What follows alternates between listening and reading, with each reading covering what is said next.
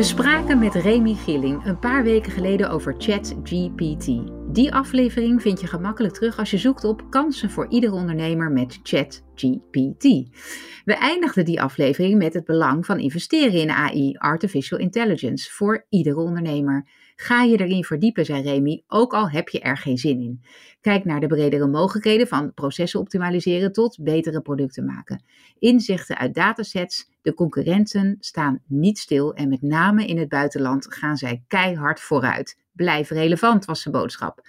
We spraken toen aan het einde van die podcast met elkaar af dat we dieper gingen inzoomen op die mogelijkheden. Wat kan je dan als ondernemer doen vandaag? Dus opnieuw in deze werkprofessor aflevering met Remy Gilling in gesprek, oprichter van AI.nl en dit keer dus over hoe je de concurrentie voorblijft. We hebben het over RPA, Robotic Process Automation, over korte en langere termijn kansen in AI. Mijn naam is Wendy van Ierschot. Je luistert naar de werkprofessor. Welkom Remy. Ja, leuk om er weer te zijn. Heel fijn. Ik ben echt uh, altijd dankbaar dat je tijd voor ons wil maken. Um, jij zei verdiep je in AI, ga het gebruiken. Dat is ook de boodschap van vandaag. Kan je ons even meenemen op de korte termijn kansen en dan misschien ook een beetje een beeld schrijven, uh, geven over wat je op de langere termijn als kans ziet? Ja, vaak hebben ondernemers, maar ook leidinggevenden, als het gaat over kunstmatige intelligentie, een soort van uh, freeze of uh, flight reactie. Het gaat over hele technische zaken. De ontwikkelingen gaan razendsnel. Er is ook een onderzoek geweest uh, van het PR-bureau Edelman onder 20.000 ja, werkende professionals. En daarvan zijn 60% dat ze de ontwikkelingen van technologie toch een beetje beangstigend vonden. Dus het is eigenlijk niet zo gek dat veel mensen niet zo goed weten waar ze moeten beginnen als het neerkomt op kunstmatige intelligentie. Maar je kan het redelijk plat slaan uh, voor je organisatie. Je kan inderdaad allereerst kijken naar de korte termijn. En je kan kijken naar de lange termijn. Nou, we gaan eerst even kijken die korte termijn. Ja, wat moet je daar nou eigenlijk doen? Ja, mijn stelling is toch altijd een beetje van... ieder bedrijf moet een Chief Automation Officer aanstellen. Een, een jongen of een meisje, liefst een beetje tech-savvy...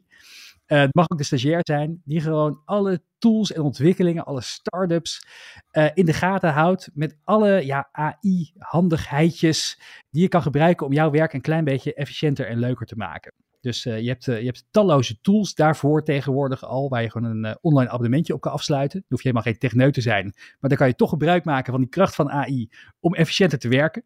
Als je bijvoorbeeld heel vaak de website van je concurrenten in de gaten wilt houden, om te kijken of ze ja, prijsaanpassingen doen of hun producten aanpassen, dan heb je een tool dat heet browse.ai, browse.ai. Dat is een soort online spion die je kan instellen om jouw concurrenten in de gaten te houden. En dan krijg je een mailtje op het moment dat, je, dat ze een aanpassing op een website maken of op een sociale media bijvoorbeeld. Als je een e-, enorme hekel hebt aan het maken van uh, transcripties van jouw uh, van vergaderingen die je hebt bijvoorbeeld, dan heb je een andere tool dat heet Firefly.ai uh, of Fireflies moet, moet ik geloof ik zeggen. We zetten hem vast in de show notes de link. Zeker. en, daar, en daar kan je dus, ja, die, die, die luistert mee als een soort, als een soort, als een soort ja, typeassistent. En die schrijft dus de meeting notes voor jou uit. Je hebt via Zoom of via Microsoft Teams of een andere tool. Uh, uh, maar bijvoorbeeld ook een, een Jarba AI. Als je een, een, uh, callcenter hebt en je wil graag dat je, je callcenter medewerkers een beetje gecoacht worden op hoe ze klantvriendelijker te werk kunnen gaan. Nou, dan heb je de, de Jarba AI tool. Daar kan je gewoon een abonnementje opnemen. Die luistert mee met alle gesprekken. Die geeft dus on the fly ja, AI coaching aan callcenter medewerkers. Er zijn er ja, honderden, zo niet duizenden tools die je gewoon kunnen helpen op korte termijn om efficiënter te werken. Precies, en uh, kunnen we ons niet ergens op een nieuwsbrief uh, abonneren die die toeltjes op een rijtje zet die nuttig zijn? Of, of is dit een heel goed nieuw business idee? Ja, nee, ik, ben, ik ben bezig om ze allemaal in kaart te brengen. Dus uh, kijk even op ai.nl of volg me even op LinkedIn. En ik, ik, we zijn nog aan het op zoek naar de beste vorm om ze allemaal in kaart te brengen. Want er zijn er zoveel en ze zijn zo nuttig dat ik en een paar collega-ondernemers daar ons graag druk mee willen houden. Oh, heel goed. Um, ik ben ook op zoek naar de eerste die, uh, jij zei net van die callcenter medewerkers worden dan gecoacht op klantvriendelijk zijn, maar het zou toch fijn zijn als het ook wel voor leidinggevende zo'n oortje zouden kunnen krijgen van hey, besteed even wat meer aandacht. Of ik zie nu een emotionele reactie aan de overkant. Misschien moet je even doorvragen wat er aan de hand is. Ja, een AI voor leidinggevenden. Dat zou inderdaad een gat in de markt zijn. Of voor klanten. Want ik denk dat klanten aan de andere kant van de klantenservicelijn ook af en toe wel een beetje gecoacht kunnen worden op vriendelijkheid naar de levendige medemens. Ja, ja zeker. Ja, dat ze daar ook nog een beetje medemenselijkheid in voelen. Nee, absoluut. Dus dat is eigenlijk wat je zegt. Hè. Op korte termijn uh, zorg dat je uh, iemand uh, in je team vindt of aanneemt die daar super geïnteresseerd in is en die dat voor je op een rij zet. En ook zorg dat je dat gaat gebruiken in het dagelijkse werk. Dat is eigenlijk wat je ja, zegt. en dat is ontzettend. Ja, en, en, en je gaat zien dat als je eenmaal iemand hebt en die gaat daar één keer per maand bij de business update of zo even een korte presentatie over geven van een paar minuten. Dat dat ontzettend veel um, uh, enthousiasme met zich meebrengt bij de, bij, de, bij de collega's. Ik had onlangs een sessie met een, met een bekende, bekend bedrijf hier uit Nederland. En daar, hadden, daar waren een paar jongeren inderdaad die mee aan de slag gegaan. En die hadden bijvoorbeeld gezien dat ze betrekkelijk veel tijd kwijt waren in dat bedrijf aan het maken van presentaties en slideshows voor elkaar. Nou hadden ze ook ontdekt dat er een paar hele handige AI-tools zijn om presentaties voor je, of in ieder geval het raamwerk van een presentatie voor je in elkaar te zetten. Uh, Beautiful.ai is bijvoorbeeld een voorbeeld, of Presentations.ai. Ja, die kunnen op basis van een, een paar regels input, kunnen ze al een soort van basis slide deck voor je maken. En ja, uiteindelijk blijft het altijd een symbiose tussen mens en machine. Dus het is niet zo dat je je volledige presentatie uit handen hebt gegeven. Nee, je zal echt zelf moeten gaan sleutelen om er wat van te maken. Maar de saaie stappen, de visuals misschien wel, die worden dan gewoon voor je gegenereerd. En ik denk dat dat ja, gewoon heel mooi is als dat in meer bedrijven zou zijn. Iemand ja, zeker. die en ik, en ik denk, gaat houdt. Precies, en als ik naar mezelf kijk, vind ik het ook vaak makkelijker als er al een soort van basis staat. Om dan, als ik naar de slides kijk, uh, daar commentaar op te leveren dan dat je helemaal van scratch moet beginnen. Hè? Dus vaak dat begin, dat kost vaak veel meer tijd dan het daarna uh, beter maken. Ja, hetzelfde geldt natuurlijk voor AI copywriting. We hebben het in de vorige aflevering over ChatGPT al even benoemd. Maar waar ja, je voorheen als, uh, als, als schrijver van stukken, hè, dat kan natuurlijk ook, een, dat kan natuurlijk ook een, een legal professional zijn of iets anders. Maar um, waar je vroeger 80% bezig was met het schrijven van teksten en 20% met het redigeren, is dat nu omgekeerd. Hè? 20, 20% van de tijd ja, schrijf je de teksten of je, je geef je de input aan een algoritme. En 80% van de tijd ga je bijschaven, de juiste woorden kiezen, uh, de accenten leggen. En dat is een grote fundamentele verandering. Ik ben er zelf ook wel van overtuigd dat als je kijkt naar, naar werk anno 2023, met al die tools die er beschikbaar zijn, dat we geen personeelstekort hebben, maar gewoon simpelweg een automatiseringsgebrek. Dus we hebben gewoon, de tools zijn er wel, maar we hebben de mensen nodig die zich er echt eventjes in verdiepen. Precies, en dan vervolgens dat we het ook echt allemaal gaan gebruiken. En ik denk uh, dat je gelijk hebt van, uh, het kan heel veel enthousiasme genereren, maar het kan ook zijn dat mensen zich daardoor een beetje bedreigd uh, voelen. Hoe, hoe, ervaar jij dat nu? Zitten daar verschillen ook in, in leeftijden of in, in, in, in branches waar mensen, hoe mensen daarop reageren? Ja, ik denk dat zeker met, met ik denk dat ja, jarenlang was AI een beetje onder het oppervlakte. Dus je zag, we, we, we, gebruiken al jarenlang AI met elke Google Search query die we doen, is het natuurlijk aan enorme, geweldige uh, neurale netwerken zitten erachter om het juiste zoekresultaat boven te krijgen. Dat, dat zagen we niet. Dus met die komst ChatGPT, die chatbot die, uh, die bijna ja, die als een soort vriend kan behandelen, als een soort van co-assistent, een co-piloot.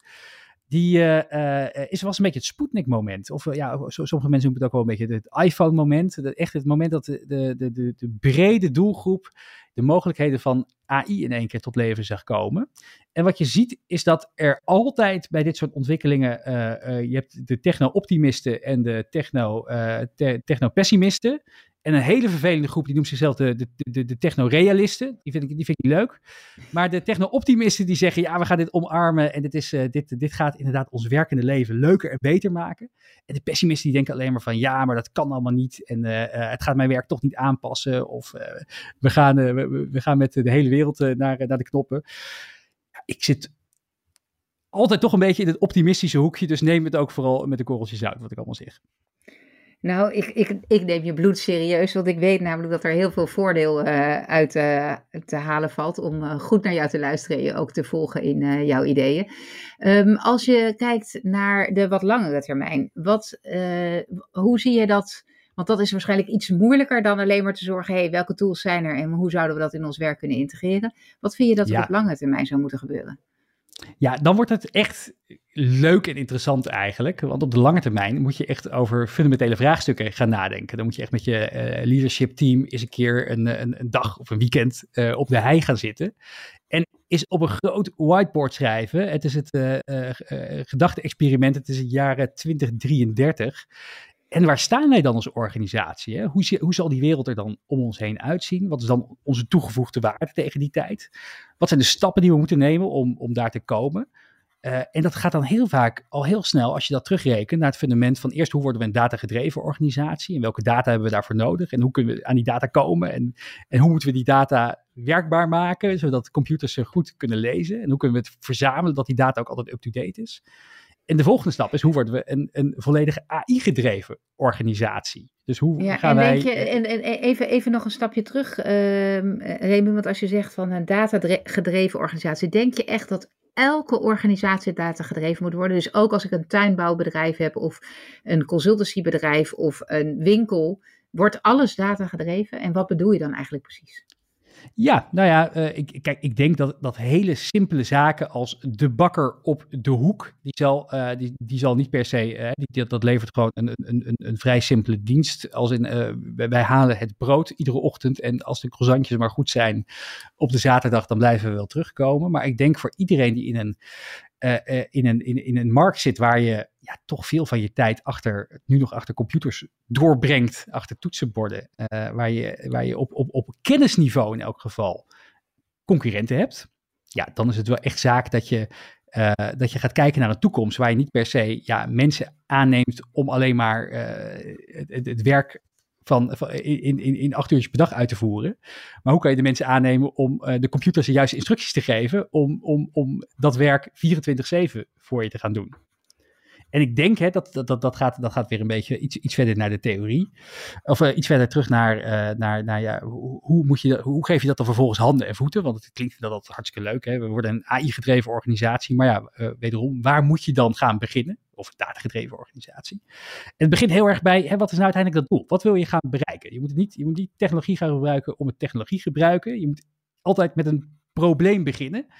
Dus het kan zijn dat je, um, dat je denkt van ja, wacht eventjes, over een paar jaar, eh, of nu misschien al, ja, waar, waar lig ik het meest wakker van? Uh, ik, ik, ik lig wakker van het feit dat wij eigenlijk een te hoge headcount hebben. We zijn best wel een logge organisatie. Hoe kunnen we nou efficiënter opereren? Hoe kunnen we processen in ons werk gaan uh, automatiseren? Nou, daar komt robotic process automation om de hoek kijken, waar we misschien zo meteen nog even over kunnen hebben. Maar je kan Zeker. ook denken van, uh, ja, mijn concurrenten die innoveren hartstikke snel. En ja, lopen wij, doen wij nogal mee? Uh, hebben wij diezelfde innovatieslagkracht? Kunnen wij niet AI inzetten om betere, meer gepersonaliseerde producten te maken voor onze klanten? Dat zou een ander punt kunnen zijn. Hè? Dus enerzijds is uh, meer gericht op kosten besparen. Anderzijds is meer betere producten en diensten maken, je onderscheiden en uiteindelijk dus meer omzet behalen. En de derde mogelijkheid die je nog kan gebruiken met AI is eigenlijk uh, ja, inzichten uit data verkrijgen. Dus heel veel bedrijven hebben heel veel data, financiële data, klantdata.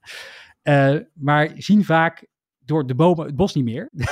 door, de databomen het bos niet meer. Dat klopt ook, want wij mensen zijn daar niet zo goed in om, om in dat soort hele complexe, abstracte materie uh, ons, ons, ons te verdiepen. Maar computers des te meer. Dus je kan AI ook gebruiken om dus inzicht uit die data te uh, verkrijgen om betere beslissingen voor de toekomst te maken. Maar dat is een beetje het drieluikje wat je hebt. En een van de meest fascinerende voorbeelden in Nederland is, nou ja, ik denk enerzijds Picnic. Ik heb hem volgens mij de vorige keer ook al eventjes genoemd in de podcast. Ja. Het uh, bedrijf uh, opgericht in 2015, 2016. Uh, ja, niemand had meer gedacht natuurlijk dat er nog een concurrent voor, uh, voor Jumbo of Ahold uit Nederland zou komen. Iedereen keek een beetje naar, naar wat, wat, wat Amazon aan het doen was met de overname van Whole Foods onder meer. Die dacht, nou ja, dat zal wel de volgende concurrent worden. Maar nee, het was toch een hele kleine, slimme speler. Die dacht, ja, wat, wat, wat, wat zij kunnen met heel veel mensen, kunnen wij ook, maar dan met heel veel software-robotjes. Die het gros van het werk van die heel veel mensen voor ons uit handen nemen. Om nou ja, met minder mensen toch dezelfde soort dienstverlening te kunnen, te kunnen orchestreren. Nou, dat vond ik super slim. Maar een andere, waar mensen vaak niet over nadenken, is bijvoorbeeld Schiphol. Uh, Schiphol heeft natuurlijk de laatste tijd een beetje onder vuur gelegen door misschien wat, uh, wat, uh, wat, wat, wat mismanagement van de top her en der. Zullen we niet te veel op induiken, maar onder, de, um, ja, onder het oppervlak, van het oceaanoppervlak, is Schiphol al tijdenlang heel erg bezig om echt een, een, een, een data- en AI-gedreven organisatie te worden. Dus we waren daar laatst een keertje langs geweest met een stuk of uh, 20, 30 ja, ondernemers en professionals om te kijken wat ze daar allemaal doen. Met een team van, ja, ik geloof iets van 140 hele slimme datamensen. Maar wat zij bijvoorbeeld zagen is dat, uh, uh, wat voor Schiphol een enorm probleem is, is de turnaround tijd van vliegtuigen. Dus zo'n vliegtuig die, die landt, hè, de mensen moeten eruit. En eigenlijk moeten zo snel mogelijk de, de volgende groep mensen erin. En dat, dat vliegtuig moet weer opstijgen om zo efficiënt mogelijk te opereren.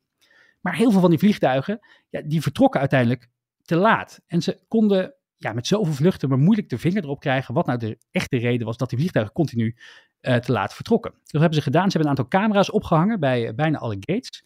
Die houden uh, op, op, op, vanaf, vanaf grote hoogte, zodat je mensen niet op individu-niveau kan herkennen, houdt ze in de gaten wat er gebeurt rond zo'n vliegtuig. Hè. Dus de, de brandstoftank wordt aangesloten, de catering truck komt, de bagagekoffers komen. En ze kunnen zo herkennen of er in dat proces een soort van hiccup komt. Van nou, de bagage, de, bagage de, de, koffers zijn er nog niet. Of de, of, de, of de brandstoftank is nog niet aangesloten. Of er, is een, eh, een, er moet iemand met een rolstoel worden ingeladen. Wat gewoon meer tijd kost dan gemiddeld. En ze kunnen zo met grote zekerheid vooraf voorspellen of zo'n vlucht vertraagd wordt. En kunnen daar de planning op aanpassen. Zodat bijvoorbeeld een, een vliegtuig wat aankomt, wat die gate nodig heeft, naar een andere gate gestuurd kan worden. En Precies, omdat we eigenlijk die camera's registreren van hé, hey, we lopen daar iets uit de vertraging. Want de, de, de, koffers zijn er nog niet, dus dit gaat langer duren. Ja, en die software kan op, de, op termijn willen planners heel erg helpen om efficiëntere beslissingen te maken. Om dus minder vertraging uh, of, of vertraging op tijd te herkennen, zodat ze daar rekening mee kunnen houden in de planning. Uh, om, om, om bepaalde hiccups in het proces te, meer efficiënt te maken. Bijvoorbeeld als ze zien dat, dat de, de brandstofdruk heel vaak te laat aankomt. En dat dat een probleem is. Dan kan je in gesprek gaan met de, met de vervoerorganisatie die, daar, die daarvoor verantwoordelijk is.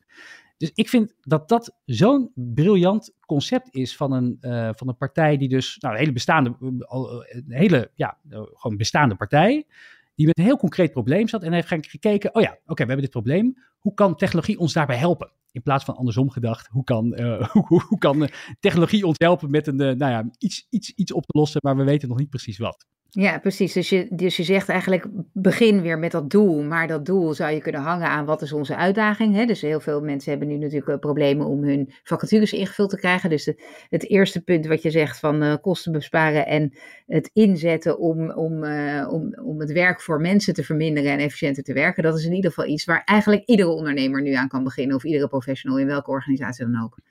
Ja, nou precies. En, en eh, uiteindelijk kan je dat dus ook weer als nieuw verdienmodel gaan zien. Hè? Dus zij hebben nu deze technologie zijn aan het ontwikkelen.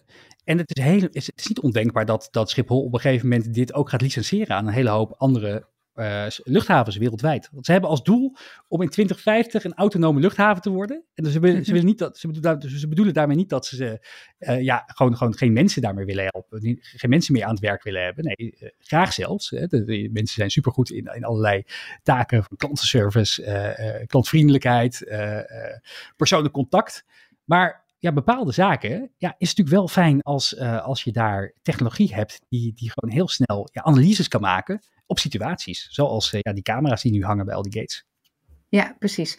Um, misschien kan je in dit uh, kader ook dat robotic process automation uitleggen, wat je daarmee bedoelt. Want ik denk dat dit ook in één van die drie valt, of misschien wel overal overheen. Ja, dat zit vooral op die efficiëntieslag, dus, eh, dus kosten besparen. Wat, uh, wat, uh, wat Robotic Process Automation doet. En grappig genoeg was, uh, dachten veel experts dat 2022 een beetje het jaar van de adoptie van Robotic Process Automation zou worden. Nou, dat viel best wel tegen bij grote organisaties. Want, wat zie je? Ik, ik denk meteen, maar dat komt misschien omdat ik Schiphol in mijn hoofd heb, denk ik bij Robotic Process Automation van dat gaat ook over dat de koffers niet door mensen in het vliegtuig worden getild, maar door robots. Maar dat is het niet volgens mij. Hè? Het is het niet. Nee, ik snap dat je dat denkt. Uh, door die term robot inderdaad. Maar het gaat eigenlijk over software-robotjes. Dus hele slimme software systemen.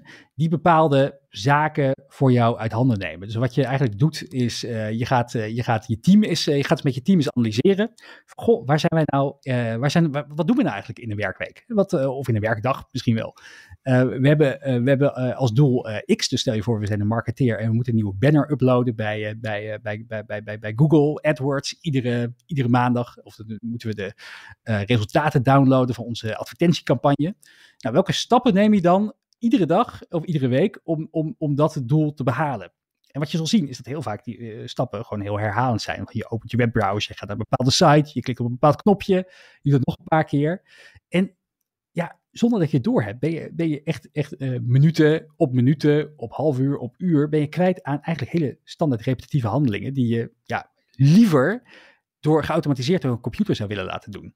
En dat geautomatiseerd doen van een deel van kenniswerk, van een deel van die banen, en of dat nou zit in de HR of recruitment, of, en iedereen kent het wel, van die bepaalde dingetjes die, die iedere week weer opnieuw aan het aanklikken is, ja, dat noemen we robotic process automation. Ik denk ook aan een heleboel uh, dingen zoals uh, gewoon uren schrijven, uh, declaraties indienen, allemaal finance aspecten die je toch heel graag zou willen weg organiseren. Ja, ja, en je hebt een paar hele grote partijen die daarin actief zijn. Een, een, een wat kleinere, maar een hele, hele goede uh, speler is bijvoorbeeld uh, Cyfix in, uh, in, in Rotterdam. het zijn een paar jonge ondernemers, die zijn al jarenlang mee bezig. Hebben onder meer ook Schiphol als klanten toevallig, maar ook een paar, paar, andere hele grote bedrijven. Dus die helpen andere organisaties ermee om robotic process automation effectief in te zetten. En zij maken dan weer gebruik van andere tools. Bijvoorbeeld uh, UiPath is een hele bekende uit, uh, uit ik geloof, ergens in Oost-Europa komen ze vandaan. En die maken inderdaad de, de, de, software tools om robotic process automation mogelijk te maken. En grappig genoeg is het dus, ja, in de tijd waar we het dus alleen maar hebben over AI die kan schrijven voor ons, die afbeeldingen kan genereren, die video's kan genereren, deepfakes, onze stemmen kan nabootsen. Ja, dat zijn natuurlijk al hele aansprekende, gave AI-tools. Maar stiekem onder, ja, onder de motorkap is RPA een hele saaie, maar hele belangrijke ontwikkeling. Omdat het gewoon heel veel ja, saaie, repetitieve taken uit handen gaat nemen. Waardoor wij mensen weer ja, meer tijd hebben voor uh, zaken waar wij goed in zijn. Zoals creatief brainstormen, uh, bezig zijn met klanten. En ja, laat die robotjes maar het uh, werk doen wat, wat, wat wij eigenlijk stiekem toch niet zo leuk vinden.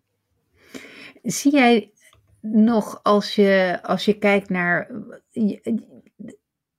Ik zit even na te denken over de jongere generatie. Wat zouden zij voor opleidingen nu moeten doen of kwaliteiten moeten ontwikkelen om hier helemaal goed mee aan de slag te kunnen?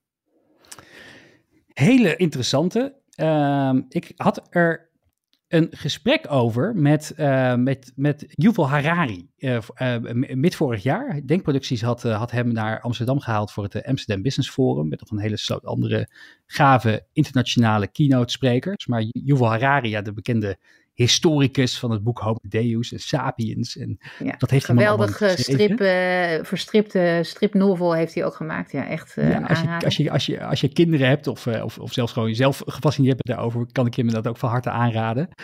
Um, en hij, ik vroeg, ik vroeg hem ook van, van, van hé, wat, wat, wat moeten die, wat moeten die, die wat, wat, wat, wat, moet je nou als je, als je nu inderdaad kinderen hebt en wat, wat moet je ze aanraden om, om, om te gaan leren, wat voor vakken? Want ja, we weten één niet zeker, die wereld die gaat, gaat, gaat, gaat steeds sneller veranderen met dit soort, technologieën. Dus, dus waar moet je je op focussen? Moeten ze inderdaad programmeren gaan leren? Moet dat, hoeven ze dat niet meer te doen omdat ChatGPT dat grotendeels voor uit handen neemt? Wie weet.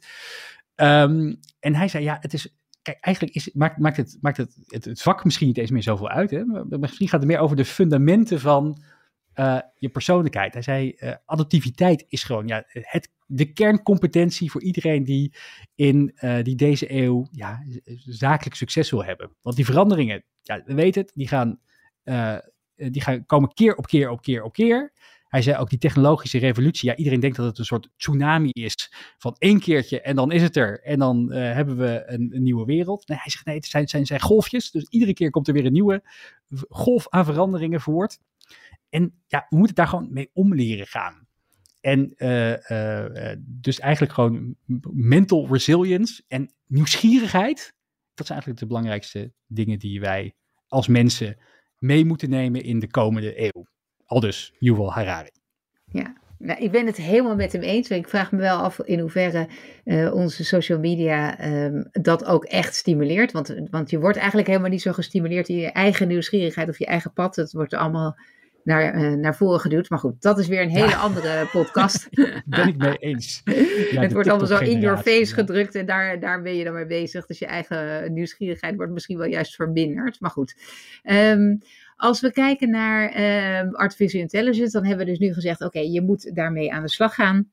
Uh, we gaan uh, op korte termijn verdiep je in de tools die er zijn. Uh, neem iemand aan die dat leuk vindt, desnoods een stagiair. Laat die één keer per maand de nieuwe tooltjes zien waar die je misschien wel gewoon kan gebruiken in je huidige werk. Waardoor je met minder mensen meer zou kunnen doen. je geeft aan voor de langere termijn dat je echt moet kijken van hé, hey, wat zit er in mijn businessproces? wat ik zou kunnen verbeteren. Is er data die wij kunnen verzamelen waar we echt een nieuw businessmodel rondom kunnen uh, maken? Hè? Dus, dus zorg dat je je voor de lange termijn ook richt op wat zou het bedrijf van de toekomst voor mij kunnen zijn. Uh, missen we dan nog wat, Remy? Is er nog iets waarvan jij zegt, ondernemers, als ik zeg, je moet hiermee aan de slag, uh, wat missen we dan nog? Nou, ik denk dat, dat één zin, ik heb me vaker voorbij zien komen op sociale media, dus ik weet niet aan wie ik hem moet toedichten, maar hij resoneert en hij is ook al heel erg waar. Dat is, AI gaat jouw bedrijf of jouw beroep niet uh, vervangen, maar jouw concurrent die AI gebruikt wel. Oftewel, je hoeft het niet te omarmen, maar er is altijd iemand in jouw branche, in jouw, in jouw beroepsveld, die wel met deze tools en middelen aan de slag gaat. En die gaat zoveel efficiënter kunnen werken en zoveel betere en slimmere producten kunnen maken dan jij. Dat die er wel gaat zorgen dat je wordt weggevraagd. Dus wees niet bang voor kunstmatige intelligentie, maar wees bang voor de concurrent die zich daar vol op duikt. Um, dus uh, uh, ja, één, uh, één advies. En het is een beetje wij van WC1 natuurlijk, maar het is ook ontzettend leuke technologie om mee bezig te zijn. Blijf op de hoogte van ontwikkelingen. En ja, interesseer erin, kijk naar de mogelijkheden en experimenteer. Want die bedrijven van de toekomst, die worden vandaag gebouwd.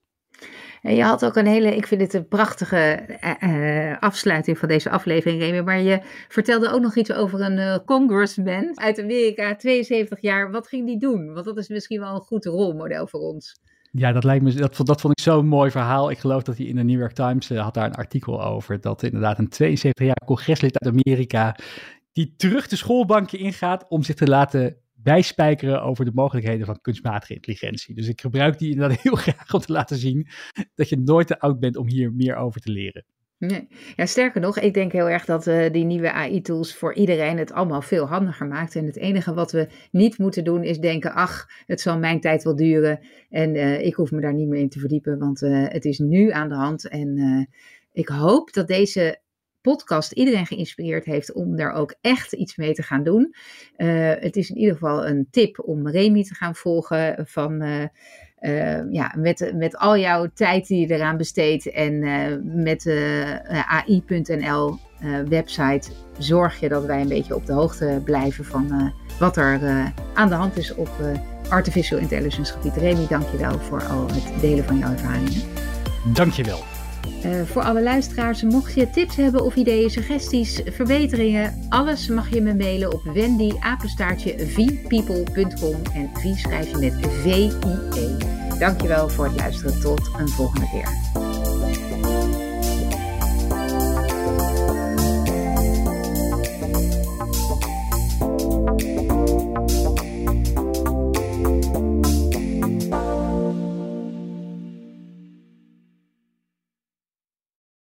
Ons woon-werkverkeer is de afgelopen jaren behoorlijk onvoorspelbaar geworden. Veel werkgevers vinden dan ook dat hun mobiliteitsbeleid niet meer past bij de huidige tijd. Flexibiliteit en duurzaamheid zijn daarbij leidend. Martijn Ter Averst adviseert als salesmanager bij NS Zakelijk werkgevers die hun mobiliteitsbeleid willen moderniseren. Zijn drie adviezen: zorg dat alle stakeholders betrokken worden, ga niet voor iedereen op zoek naar het perfecte plaatje en zorg dat het administratief behapbaar blijft. Je leest het op fd.nl/partner/ns.